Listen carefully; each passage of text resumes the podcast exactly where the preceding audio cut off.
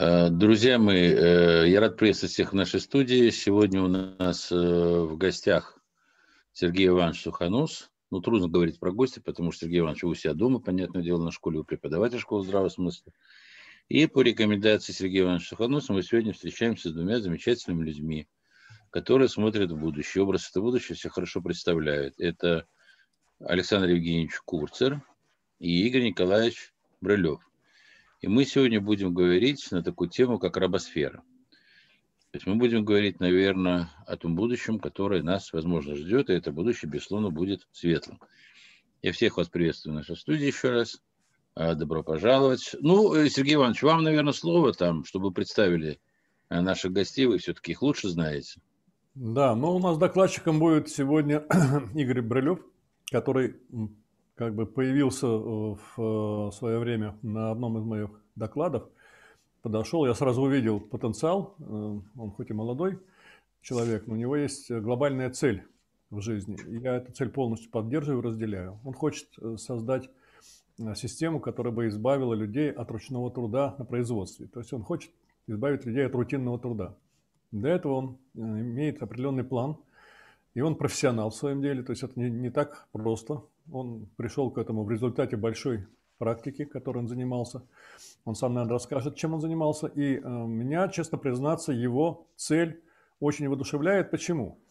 Я в двух словах сразу скажу, почему она воодушевляет. Дело в том, что э, я работал на производстве с 1974 года, видел разные производства, работал линейным мастером, работал сменным мастером, работал, создавал свои фирмы. Мы работаем с заводами постоянно. Я знаю одну вещь, что, э, к сожалению, мы, русские, в среднем, я не говорю там про отдельные случаи, а, не можем а, работать стабильно, так стабильно, чтобы качество нашей продукции было одинаковым. Да? Это вот авральная работа, которая приводила и в советское время к разному качеству. Например, автомобили, которые выпускались в конце квартала или в конце года, они были гораздо хуже тех автомобилей, которые выпускались в начале квартала.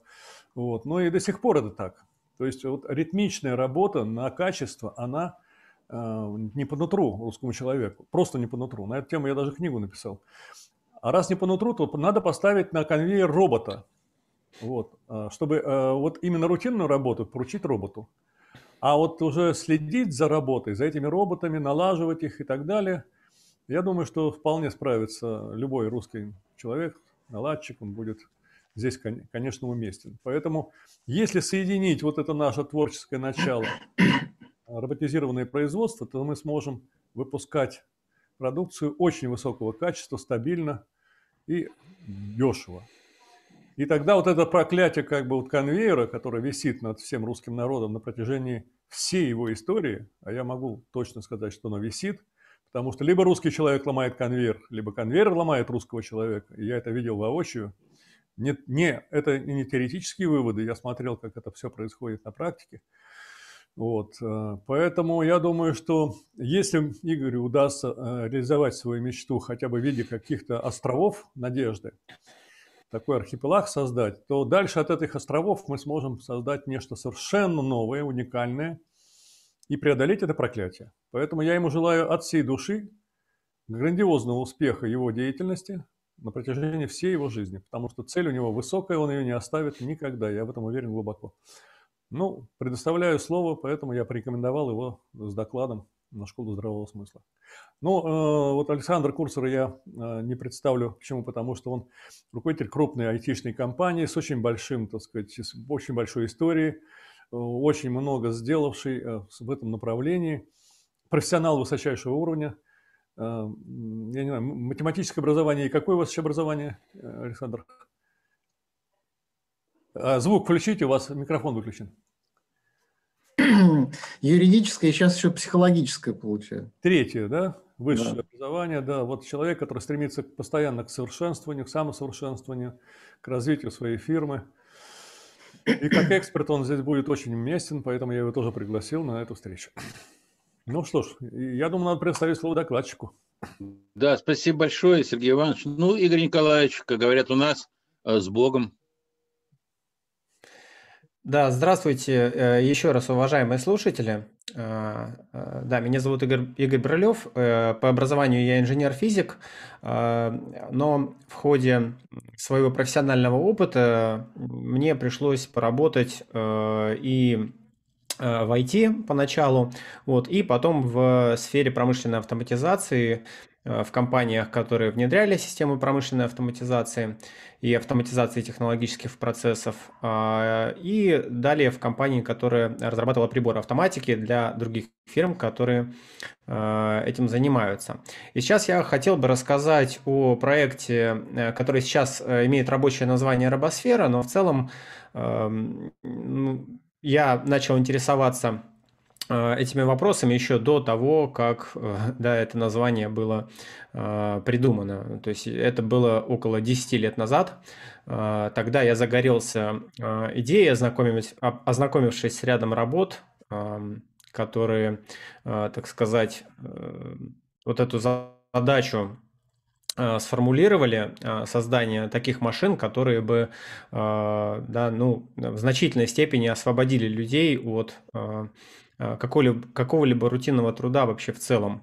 Здесь я обращаю внимание, не только это касается промышленной автоматизации, хотя там это тоже ярко выражено, но рутинный труд на самом деле связан, ну, присутствует и в любой другой деятельности. Если мы посмотрим, чем занимаются ученые те же, да, то есть, да, там есть э, доля сложного труда, но есть доля рутинного. Собственно, именно об этом э, труде, который следует автоматизировать, я и буду говорить.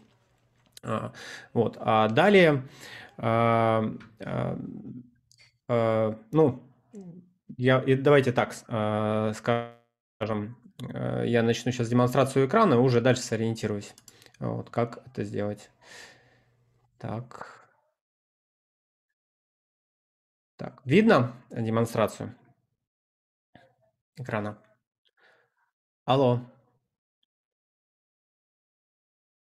Видно, Игорь, только ты расшири ее просто. Ну, можно и так оставить. Давай. Поехали. Видно, да? Видно. Угу. А, вот, ну да, когда, э, э, в общем, э, то, к чему я пришел, я буду рассказывать потихоньку в ходе презентации, но для начала э, да, следует отметить, э, что когда речь заходит о роботах и роботизации, особенно о массовой, какой-то сложной, да еще и в России, да, э, невольно напрашивается вопрос о месте России вообще в современном мире э, автоматизации, роботизации. И тут, конечно, стоит отметить, что мы имеем э, просто эм, поражающие низкие э, показатели. Если посмотрим вот на вот этот вот график, который показывает плотность роботизации в разных странах мира, отмечу, что здесь находятся только страны, которые ниже среднего. А, да, уровня. Вот средний уровень 74 промышленных роботов на 10 тысяч рабочих. Это все про промышленный сектор. А, вот. А мы здесь, вот посмотрите, чтобы упростить вам задачу, вот мы здесь третий с конца. Да, то есть у нас три а, промышленных робота на 10 тысяч рабочих в среднем.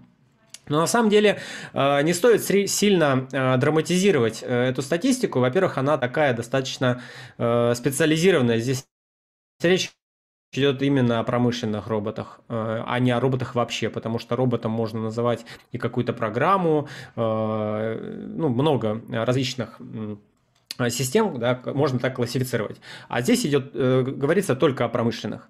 Э, вот. И дальше я поясню просто, почему на эту статистику в целом ну, не стоит обращать особого внимания, потому что э, существующая экономика, да, она развивается в рамках определенной парадигмы, э, определенного разделения труда, э, на чем и отражается э, вот, э, мировое э, вот это разделение труда, да, то есть у нас есть страны, которые специализируются на одних отраслях, на других, и вот эта вот статистика роботизации, да, она очень сильно зависит от того, чем, чем занимается страна. Если страна выпускает огромными сериями какой-то отдельный продукт, который еще и податлив для автоматизации, естественно, она будет в лидерах. Вот. А Россия к этим странам не относится. Э, мы делаем вооружение, да, поставляем сырье, э, какие-то, может быть, сельскохозяйственные продукты, но в целом мы не поставляем ту продукцию, которая может, производство которой может быть легко автоматизировано, поэтому нас здесь особо нет. Вот. Но я, когда работал уже в России в компании, которая производит крупнейшем производителе приборов автоматики, я обратил внимание, что э, там достаточно низкий уровень тоже автоматизации, очень много ручного труда в производстве, и начал интересоваться тем, а как дело обстоит в мире. Вот. И при этом я, конечно, держал в уме вот эту задачу э, полной автоматизации, автономной, когда бы мы вообще убрали человека и э, тем самым э, да, сделали возможным Э, гораздо более эффективное э, использование машин. Вот. И э, я начал смотреть на, на другие э, примеры мир, мировые, и оказалось, что в мире не, ну, э, автономных фабрик, которые вот действуют по принципу полного исключения человека из процесса, их всего э, не более пяти. Э, вот, э, и я это отдельно разбирал в одном из своих видео на канале который я сейчас веду. А, и я задался вопросом, а почему так происходит? Да? Почему до сих пор, хотя нам отовсюду говорится, что вот-вот роботы всех, всех попрут с э, заводов и так далее, почему в действительности да, такого не происходит? Вот. И э, здесь я коротко вот изложил э, эти ограничения, которые имеют место быть. Прежде всего, это ограничения экономические. Да, то есть э, зачастую нерентабельно автоматизировать, и у каждой компании есть определенный оптимум автоматизации, э, вылезая за который она, производство становится нерентабельным потому что стоимость на автоматизацию, она тоже растет, так сказать, э, нелинейно. То есть чем, чем больше мы пытаемся, пытаемся автоматизировать, тем э, больше у нас э, затраты. Вот. Ну, причем как бы экспоненциально. Вот зачастую.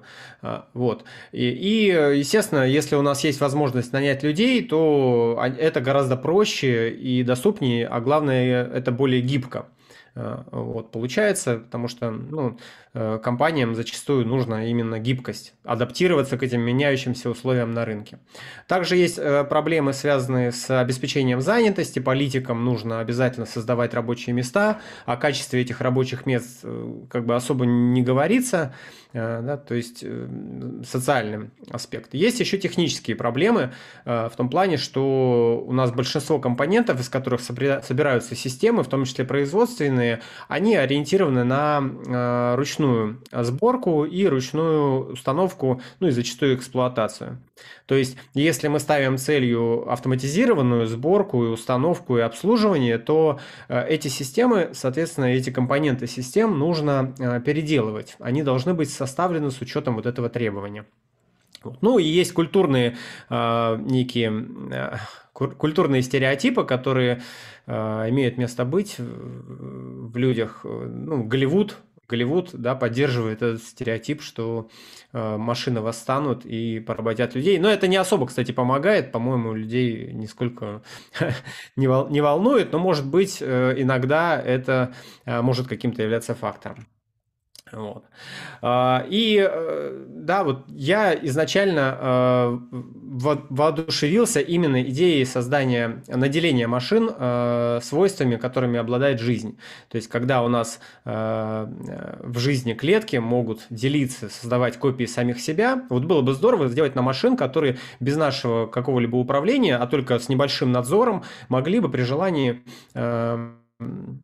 да, создавать самих себя и тем самым наращивать наш вот этот вот производственный э, потенциал, который можно потом будет направить куда-то еще, вот, обеспечить население э, какими-то продуктами, э, вот, подстроить дополнительные э, какие-то косми... э, объекты для освоения космоса, ну и в целом, э, да, вот э, вот это вот направление самовоспроизводства машин, оно перспективно именно с точки зрения космической экспансии. Когда мы говорим о серьезном а, освоении космоса, не просто э, спутник отправили, да, и все, а именно об освоении а, да, наших планет Солнечной системы, то, разумеется, здесь никак не избежать вот этой вот темы самовоспроизводства, потому что, ну, отправлять, отправлять людей, ну, очевидно, это для многих очевидно, что это тупиковая ветка, потому что люди и космос – это, ну, очень очень разные э, среды вот, разные сущности.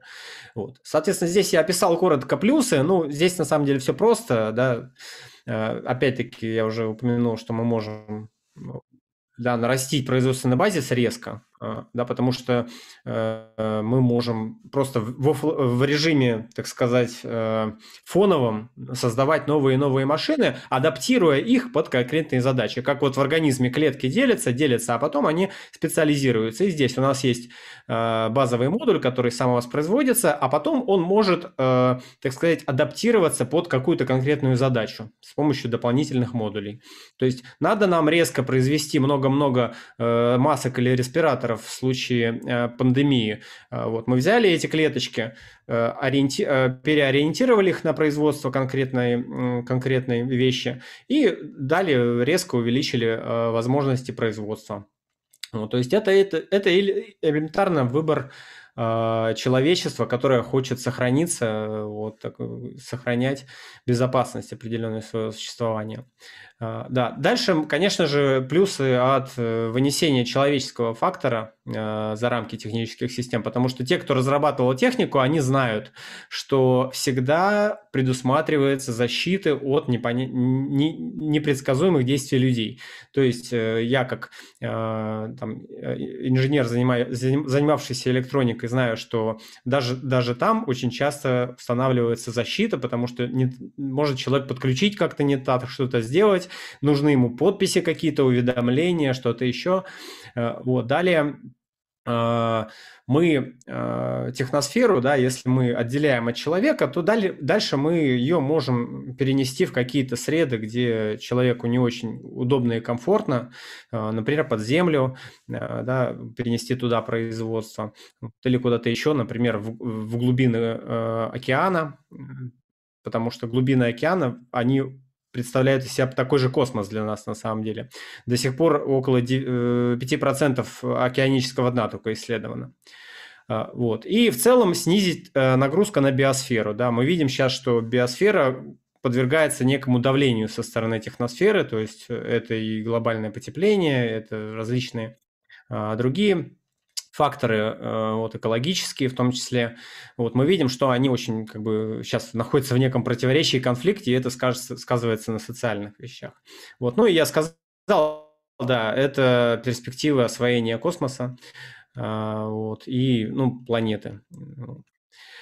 А, что же, собственно, надо предпринять, чтобы этого достичь, учитывая то, что мы в каком состоянии мы сейчас вообще находимся, конкретно наша страна в целом. Но я бы думаю, я думаю, что э, реализовывая проект, э, нужно опираться в любом случае на общемировое сообщество. А, вот э, ну, понимая, что в рамках существующей парадигмы автоматизация будет иметь такой фрагментарный характер. Где-то она будет, а где-то ее не будет всегда. А нам нужно обеспечить именно вот автономную существования, но может быть за счет технологии э, вот, а, аватаризации, да, когда человек надевает шлем виртуальной реальности и вот управляет на расстоянии каким-то роботом, может быть еще вот таким образом поддерживаться. Вот. Э, ну, прежде всего, да, нужно, чем я сейчас и занимаюсь, да, привлечь людей и, соответственно, объяснить им, что вот это вот эм, миф о том, что роботы сейчас нас всех лишат работы или восстанут и так далее, они да, они вообще правомерны. А, а значит, нужно убедить в том, что нужно проектировать роботов по-новому, исходя из новых требований под новые задачи.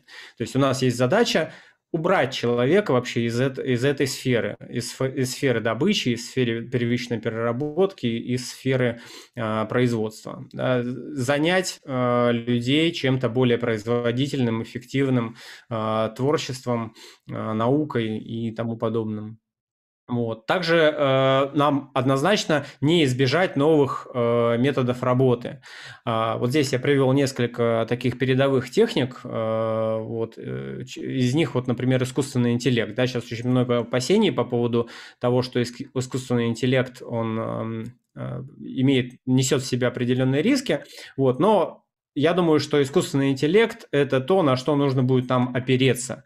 Нужно будет его сделать безопасным и полезным, а, вот, и на полную катушку его применить. А главное, он должен быть общественным достоянием. То есть э, этот искусственный интеллект, он должен как бы а, да, а, принадлежать всем людям, как любое другое знание в конечном счете.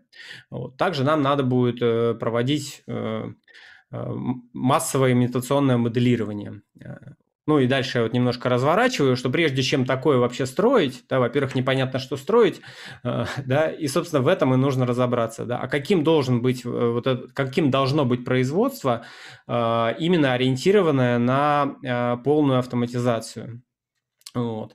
Э, потому что э, сейчас, если мы начнем что-то автоматизировать и начинать внедрять в существующее а, разделение труда общемировое, то так или иначе мы столкнемся с теми же проблемами, с, чем, с какими сталкиваются все другие компании. Да? Мы вынуждены опереться на существующую инфраструктуру. Вот. Ну а самое главное, да, и э, на что а, тоже обращал внимание Сергей Иванович в своем докладе, что э, отчасти наша ментальность русская, она э, тоже к этому предрасполагает. Э, то есть э, семь раз отмерь, один раз отрежь. То есть э, наши предки, они именно выжили, потому что они думали. потому что в наших условиях, э, в наших зимах, э, да, если ты плохо думал, то ты, скорее всего, э, не, не остался бы в живых. Поэтому нам нужно тоже очень хорошенько подумать. А вот. А как именно думать, я сейчас э, покажу. А, прежде всего, нужно изменить наши подходы к проектированию.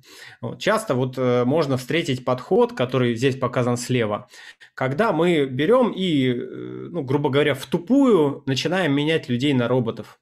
А, и этот подход, э, на мой взгляд, совершенно неправильный и приводит к колоссальному удорожанию этих систем а, и, так сказать, немножко нас э, даже отталкивает назад в этом направлении, когда мы это видим.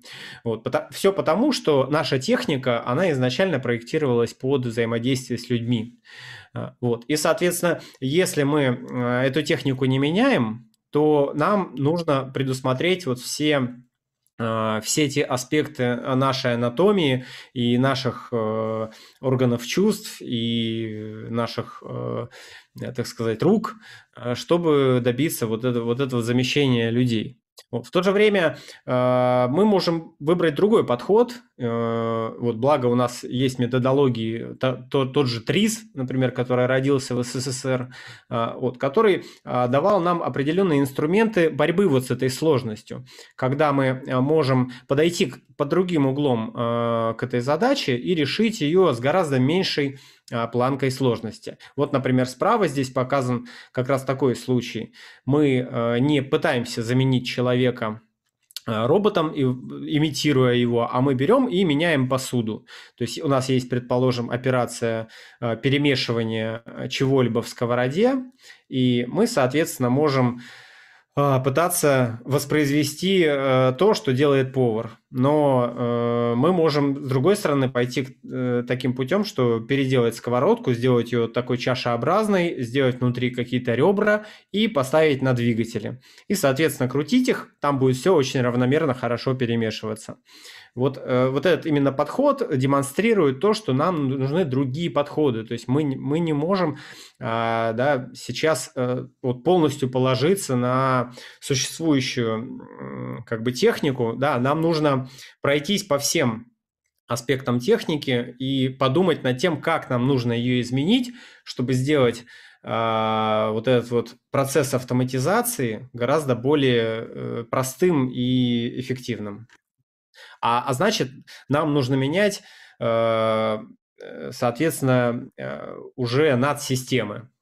Здесь я показываю, собственно, этот принцип, да, когда мы ставим по-разному задачу в разном масштабе, то у нас и общая сложность тоже может измениться. В частности, здесь нам нужно заменить посуду, а дальше можно заменить кухню. То есть мы говорим, например, что э, нам современные кухни, они не адаптированы для того, чтобы там э, готовил робот. Соответственно, нам нужно эту кухню э, заменить. Нам нужно сделать холодильник какой-то, тоже с автоматической подачей продуктов, а может быть и не холодильник, может быть нам Вообще нужно э, кухню убрать из квартир, поместить их где-то на технических этажах, вот, то есть мы уже переходим в квартиру, меняем квартиру.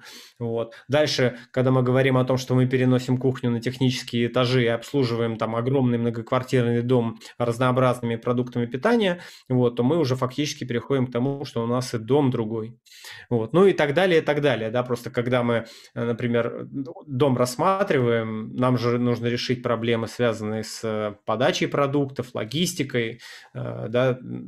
Сейчас вот видите, как бы мы, мы не пытались э, автоматизировать э, доставку вот в современных городах, мы так или иначе упремся в этих курьеров, и э, потому что просто эти города, они созданы не под автоматизацию, они созданы исторически под другие задачи. И поэтому, как бы мы ни пытались, это все будет очень-очень сложно и долго.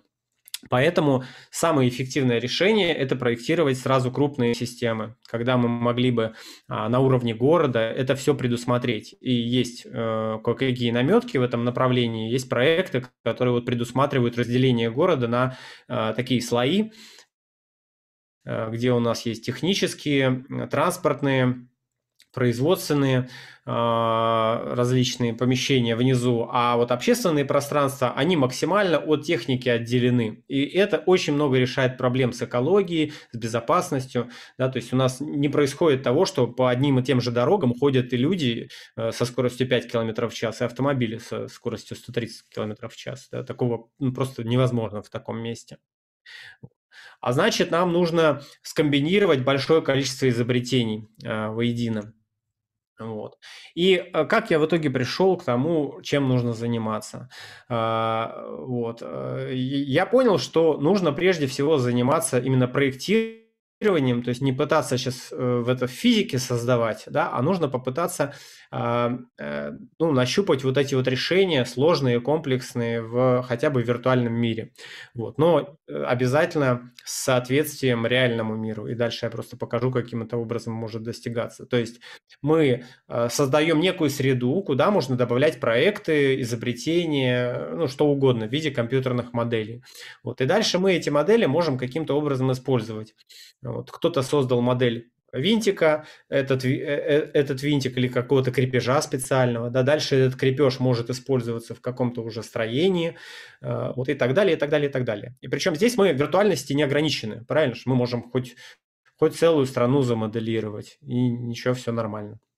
Вот. И дальше запускать там, соответственно, механизмы, э, которые ну, плохо работают в рынке, но хорошо, ну, плохо работают в реальности, рыночные механизмы, а вот, но хорошо будет работать в виртуальной э, реальности. Когда у нас э, система полностью прозрачна, вы видите, какие изобретения добавляются, вы сразу же можете их заимствовать, и тем самым у нас формируется вот такая открытая среда, которая очень быстро, по которой очень быстро будут распространяться а, вот эти изобретения, а, интересные технологии вот и так далее. И дальше мы это все можем моделировать, то есть мы можем Э, наблюдать за тем, как, как ведут у нас системы в динамике.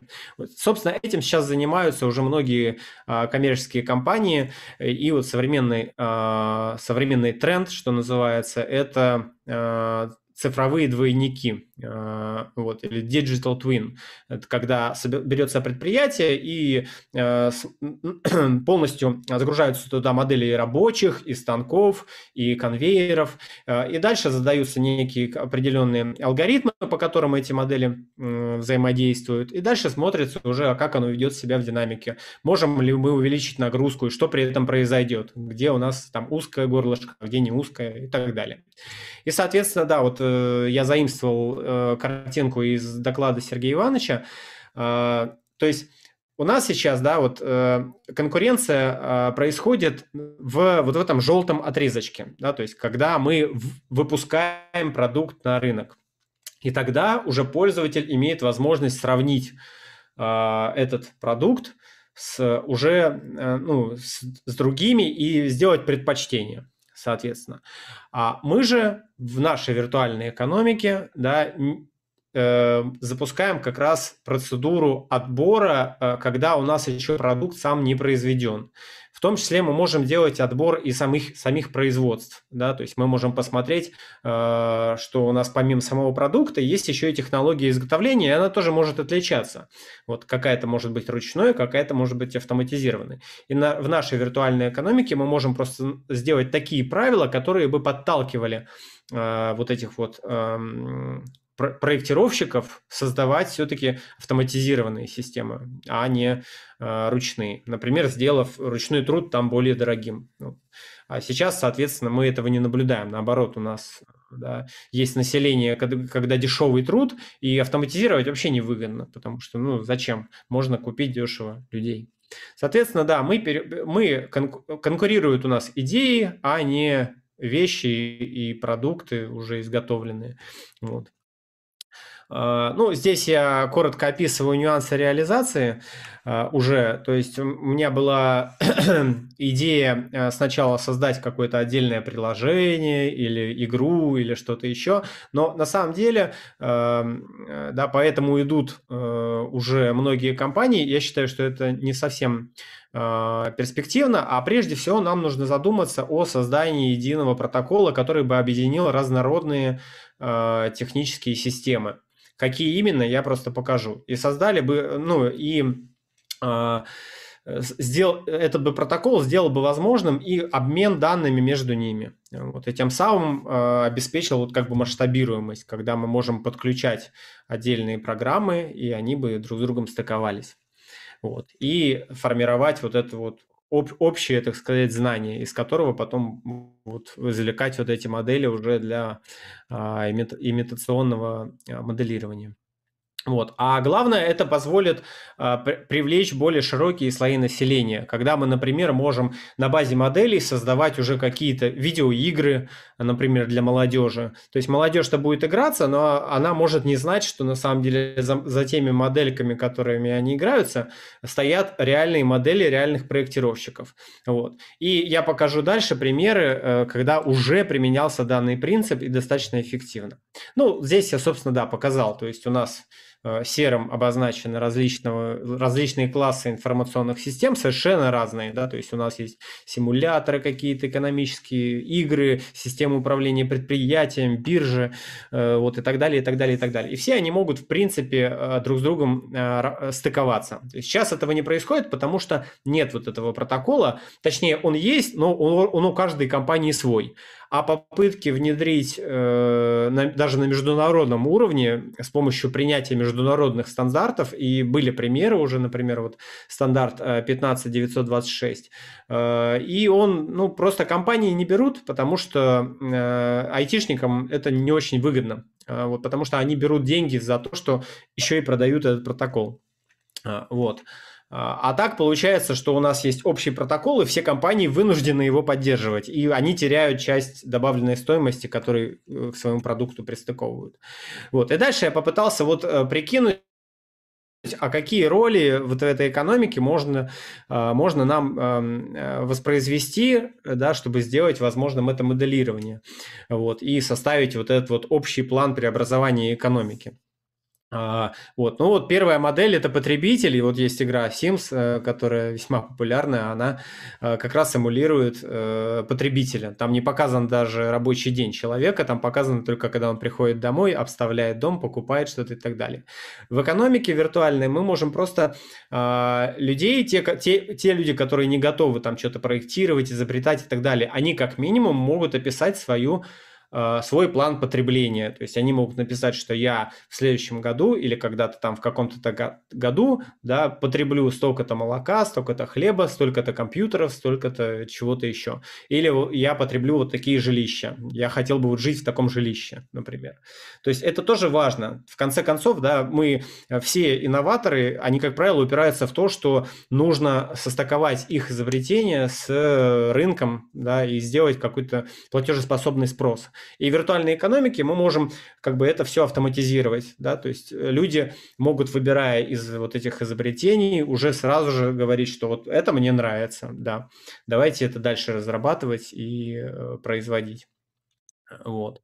А дальше у нас есть рабочий. А, здесь эм, тоже очень много различных симуляторов есть, которые вот по модели станка позволяли бы, э, так скажем, во-первых, разобраться в его устройстве. То есть вот есть симулятор станка, где вам нужно взять деталь, определенным образом ее установить на станок, настроить, загрузить программу, как-то проконтролировать и так далее, и так далее.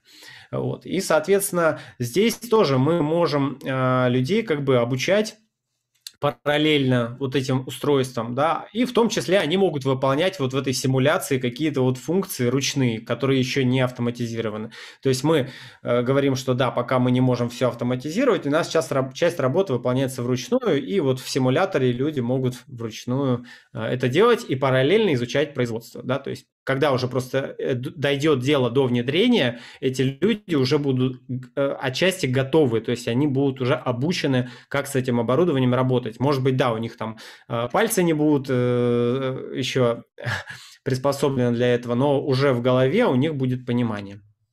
Вот. Дальше а, у нас существуют уже сейчас игры, которые симулируют создание целых промышленных систем больших, как заводы, цеха, а, и они имеют, обладают разными особенностями, а, но в то же время да, там люди совершенно удивительные вещи делают. Они, например, с помощью завода создают модель компьютера да, с кэшем, с вычислениями, с памятью. То есть вот, ну, полноценный вот, э, вот процессор. Есть такие примеры, и это, конечно, воодушевляет. То есть, в принципе, вот, вот эти люди, которые этим делают, это делают в режиме хобби, но тем не менее они там создают такие штуки, которые э, вполне себе э, близки к реальным устройствам.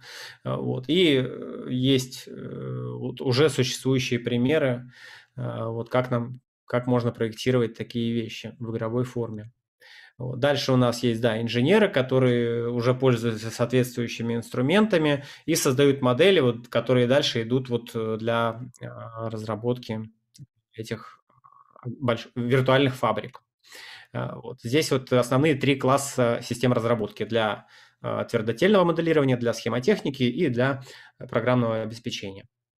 Вот. Сейчас, кстати, эти системы очень плохо стыкуются друг с другом, и вот одна из задач э, да, этого семантического протокола будет в том, чтобы соединить эти разные описания, чтобы создавать вот комплексные модели, которые э, ну, э, правдоподобно описывают поведение системы вместе с программным обеспечением, электроникой и физическими телами. Дальше э, идут у нас э, примеры систем еще более высокого порядка, когда у нас проектируются города. Города и даже какие-то, может быть, экономики. Э, вот здесь уже учитываются какие-то факторы населения, занятости, доходов, управления, логистики. Это тоже имеет место быть. И это даже применяется, сейчас я вам покажу где. Вот, да, собственно, вот э, примеры, э, которые я хотел привести, э, уже такого подхода, который в реальности имеет место быть. Вот, э, был Вашингтонский университет, где, э, э, где придумали программу для того, чтобы, э, ну не программу, полноценную э, такую головоломку, а для того, чтобы пользователи могли самостоятельно э, свернуть белок как вы знаете, да, у белка есть сложная структура, э, которая там э, на четыре уровня делится: первичная, вторичная, третичная и так далее. Вот по каким принципам э, белок сворачивается в одну такую большую макромолекулу. И, соответственно, они э, придумали вот эту игру, чтобы посмотреть, как игроки будут э, по определенным правилам э, э, сворачивать белок, э, и дальше вот этими вот наиболее эффективными моделями, которые уже создавали игроки. Вот, а игроки вообще не обладали никаким химическим образованием, да, они просто вот как играли как с головоломкой. И тем не менее, э, вот эти модели э, полученные, они принесли большую пользу уже в, действительно в научных работах. То есть они действительно помогли создавать какие-то лекарства, вот, то есть это можете почитать, вот Fold It называется, сверни это, дословно когда ну, данный принцип применялся. А далее у нас э, также э, городская, городская планировка и вот планирование всяких транспортных артерий, э, развязок. Вот есть вот статья, как видеоигры помогают проектировать города. То есть уже были такие случаи, когда вот в Швеции, Финляндии, когда создавалась модель города, и дальше игроки уже а, с помощью инструментов игры, а, да, они делали какие-то улучшения в городе, вот, которые в дальнейшем уже применялись в реальной жизни. И зачастую игроки показывали результаты не хуже, чем архитекторы какие-то профессиональные, ландшафтные дизайнеры. То есть вот эта вот э, увлеченность э, предметом, да, она зачастую играет решающую роль в творчестве. То есть, когда не принудиловка у нас, когда мы заставляем человека что-то делать, он что-то делает, а когда вот именно с горящими глазами, он, когда ему интересно, и даже вот э, э, какие-то системы, которые относятся к реальной инфраструктуре, получается лучше, а, чем даже у, зачастую у профессионалов. И этот подход, конечно, нужно применять, использовать. Вот. И более того, нужно таким образом вовлекать людей в эту деятельность. И это достаточно, а, достаточно перспективно, на мой взгляд. Ну и, конечно, нам нужно некое научное сообщество, вот, то есть, которая бы вот эти модели, а, она стыковала с реальностью, когда мы могли бы добавлять некие физические эффекты, когда мы могли проводить а, нагрузочное какое-то моделирование, тепловое моделирование и проверять, насколько вот эти вот добавленные модели, они все-таки да, выполняют те или иные требования. Вот, то есть нам нужно а, иметь, э, и здесь, мне кажется, большой потенциал у стыка между старым поколением и новым поколением. То есть люди, которые сидят, играют в игры сейчас в виртуальных реальностях, в соцсетях и так далее, и старое поколение, которое еще помнит, как э, было устроено производство СССР, которых остались еще об этом знания, соответствующее образование. Да? Ну, СССР, он же обладал достаточно полной экономикой, очень много э, потребностей граждан закрывал, да, полноценной. И эти все люди есть, э, и их просто нужно, их опыт срочно нужно перенимать. И нужно это перенимать сразу, э, используя вот эту новую платформу, чтобы они не, как сейчас в Википедию вот отдали, там оно как-то существует и так далее. Нет, чтобы это сразу же могло пониматься искусственным интеллектом, применяться алгоритмами, то есть это должно жить, а не просто быть документом где-то там в интернете лежащим. Вот. А, да, Соответственно, а, кто будет наполнять сеть эти моделями, а, вот, ну, это отдельный разговор, да, то есть нам нужно, конечно же, предусмотреть какие-то механизмы вознаграждения, какие-то специальные очки или там токены, ну, не знаю. Это еще открытый для меня вопрос, как именно вот э, выстроить систему мотивации. То есть, конечно, поначалу это может быть и на уровне энтузиазма, но в дальнейшем, конечно, уже можно будет вовлекать людей на полную занятость и давать им возможность а, полноценно там работать. Ну, сейчас многие проекты, э, существующие в мире информационных технологий, э, вот они развиваются таким образом, что вот сначала выпускаются какие-то какие акции, ну, вот есть такая инвестиционная модель, а потом люди уже покупают их, э, да, и в проект передают реальные средства, на которые уже живет сам проект. Вот. И такие примеры есть. Вот. То есть, ну, в том числе можно, например, идти по пути вот этих вот цифровых двойников, э, да, когда у нас э, есть потребность описать работу предприятия сначала, да, сейчас, например, многие предприятия не могут этого себе позволить, да, потому что это, это все дорого оцифровать, все это сделать реалистичным и так далее. Это, вот. Но мы можем, в принципе, да, эти работы выделять, например, государством деньги на эти работы, чтобы, допустим, в рамках дотаций предприятия могли оцифровать, а дальше уже э, какие-то э, другие люди могли да, продумывать варианты трансформации этих предприятий, создания новых и изменения старых. Вот. А, ну и здесь я просто описал уже, э, каким образом может осуществляться вза взаимодействие различных проектов. А, вот сейчас действительно появляется все больше, много-много таких а, небольших таких инициатив, да, ребята, программисты, там различные инженеры, да, что-то делают, вот, но у них всех проблема то, что, ну, как бы из-за того, что они э, занимаются каким-то кусочком системы, да, а не полностью, вот, а у них, э, они не могут, э, да, стыковаться с другими такими проектами, и, соответственно, э, нам нужно сделать вот эту вот э, платформу, чтобы вот эти проекты могли состыковывать свои планы друг с другом и, э, так сказать, э, сформировать совместные какие-то фонды.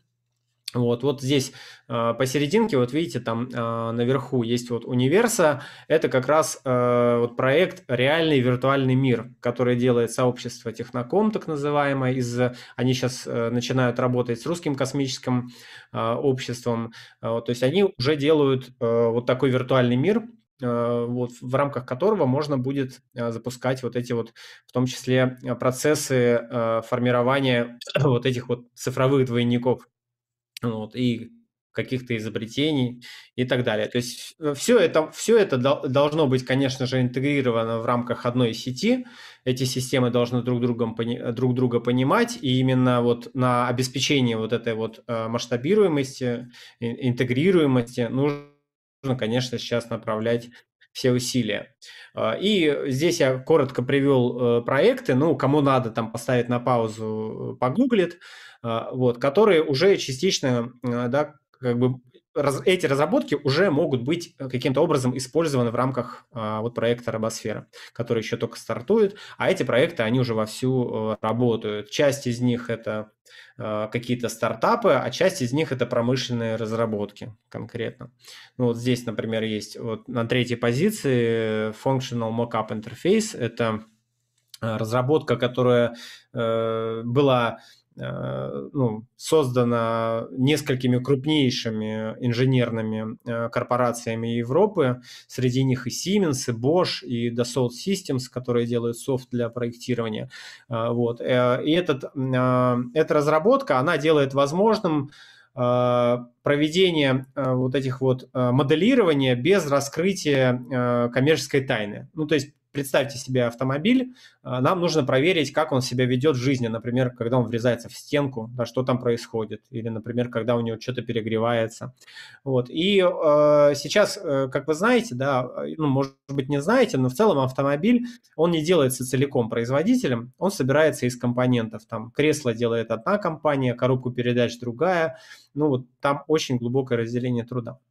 Соответственно, возникает проблема, а как передать модель, чтобы провести моделирование. Вот мы коробку передач спроектировали, нам нужно передать. И вот придумали специальный стандарт, который бы позволил проводить симуляции, не раскрывая, так, сказать, так скажем, вот, вот эти секреты.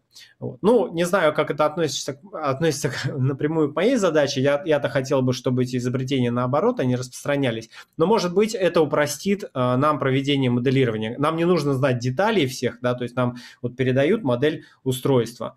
А, но нам не нужно знать, что оно состоит из там, миллиардов транзисторов и так далее. Нам нужно знать определенный аспект его поведения. Нам достаточно. А, вот. И, конечно же, вот э, Майнкрафт, тут здесь на четвертой позиции, это игра, которая ну, вовлекла э, огромное количество детей по всему миру, вот, которая очень близка к системам проектирования. То есть там люди как только не заморачивают, что только не заморачиваются, что только они не строят. И тоже есть в Майнкрафте созданная модель а, транзит, а, процессора полноценного на механических элементах, да, то есть, ну вот представь, представьте себе процессор, который вы можете прийти и посмотреть как музей, да, то есть, там огромные залы такие, там, вот, очень любопытно, и даже есть карта мира, вот в этой игре создали э, проект э, карты мира, то есть они вот из этих вот кубиков э, вот, они создали полноценный вот земной шарик. И, и все это, заметьте, бесплатно, я добровольно. Это, да. Игорь, у нас осталось ровно 5 минут. О, как раз, спасибо. Да, собственно, э, чтобы подытожить, смотрите, о чем хочется сказать, что просто сейчас очень многие хорошие начинания, демонстрацию, они, а, ну давайте сейчас, да, да, а, сейчас э, очень много хороших, годных, классных начинаний, э, да, они находятся в фазе только осмысления, да, проекта, люди обращаются и ищут инвестиции, Э, но зачастую, э, да, э, когда мы говорим о каком-то отдельном инновационном проекте или идее, вот, она может по отдельности и не выстрелить, потому что для нее не готова инфраструктура. Вот. А если мы их на уровне идей попробуем соединить, создав какие-то более сложные комплексные системы, например, те же города или какие-то специальные там наукограды, поселения, что угодно, и придумаем новую, ту самую сумму технологий. Да? Вот сумма технологий это что значит? Это значит, что мы придумаем послойно разные э, аспекты жизни общества. Да? Это у нас какая-то новая специальная культура, э, вот, у нас специальные новые программы э, изобретения, новое сырье мы можем использовать, которое раньше не использовали и которое может быть не востребовано. Вот, то есть мы э, прежде всего, э, да, сейчас можем э, думать, размышлять, э, комбинировать, изобретать и делать все эти вещи. Вот. Просто когда мы начинаем это сувать, ну уже не сувать, а начинаем это внедрять в жизни, то так или иначе по отдельности у нас могут с этим возникнуть трудности. Поэтому нужно опираться на то, что сейчас у каждого дома есть средство производства под названием компьютер, Этим компьютерами все уже более-менее научились пользоваться в разной степени. У нас есть много людей, у которых есть свободное время, вот, хотя бы поначалу, да, то есть если мы не говорим о том, что сейчас все, э, кому-то надо зарплату платить, э, создавать эти институты, которые очень быстро э, становятся бюрократизированными и зацикленными на самих себе. Вот, то есть мы, э, нужно исходить из того, что есть. Вот, поэтому будет государственная поддержка этому проекту, замечательно. Я только за. Вот не будет, ну, как-нибудь можно и без нее, как бы мы видим примеры проектов в мире, которые замечательно справляются и без нее, запускаются и находят финансирование, и люди акции покупают какие-то сообща, и э, да, вот без этого э, без государственной поддержки. Поэтому я считаю, что все, все хороши э, способы, но принцип должен остаться прежним. То есть нам нужно Э, сейчас наделить ценностью именно э, вот э, идеи, Игорь, именно одна научиться. Минута, одна минута осталась. Да, именно научиться эти идеи объединять и добиваться синергетического эффекта. Все. Э, остается время только на то, чтобы сказать спасибо. А можно буквально полминуты хотя бы Александру Евгеньевичу слово дать, а то он у нас просидел пол, полсекунды, Владимир Викторович. Да нет. Полминуты. Вот одна минута. Да, Александр Евгеньевич, пожалуйста. Осталось. Ну, во-первых, я хочу поблагодарить э, Игоря за доклад. Э, он интересный такой горизонт э, задает этого развития. И, конечно, тут для того, чтобы высказаться, так сказать, ну, минуты, это уж точно будет маловато. А, радует, знаете, вот такой хороший, наполненный энергетикой само направление, да, желание, так сказать, вывести наше мышление и то, что мы делаем на новый уровень. И вот это вот э, ну, вдохновляет. Э, если говорить о том, что еще э, на этом пути нам может помочь, ну, во-первых, понятно, что робосфера – это такое, наверное, может быть очень объемным понятием. Мы в свое время, много лет назад для себя вывели понятие полисферы, но это вот то, что ближе нам, мы занимаемся информационными технологиями. Поэтому какая-то история, связанная с объемом и многомерностью, а, нас всех привлекает, да, и нам хочется заниматься не какими-то точечными вещами, без них никуда не деться, а заниматься такими, в общем, глобальными, полезными в, в рамках и себя, и общества вещами. Поэтому я очень признателен, что ну, удалось послушать, э, и я как это готов робосферу строить. Это, это хорошее заключение, оптимистическое. Да, ну что, друзья мои, Сергей Иванович, вы хотели что-то сказать, да, в заключение? Микрофон. Да, доклад Игоря позволил мне, я его третий раз слушаю, и третий раз он глубже, глубже и глубже. И я хочу сказать, что благодаря его докладу я верю в будущее, э, интеллектуальное творческое будущее России уже просто запредельно. Это уже не на 100%, а на 150-200% верю. Причем потому что если такие ребята есть молодые, которые хотят это сделать, и это они сделают, я не сомневаюсь, кстати, и э, страна наша совершенно по-другому начнет жить. И я думаю, что в этом направлении надо в первую очередь и развиваться.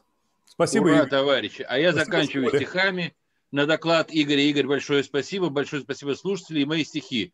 Я знаю, город будет, я знаю, садут свесть, когда такие люди в стране советской есть. Ура, товарищи. На этом заканчиваем. До скорой встречи. Всем спасибо. Удачи. Э, спасибо. Игорь, э, я думаю, вы аудиторию порвали в самом настоящем смысле слова. Всего доброго. Надеюсь. До свидания, спасибо. До свидания.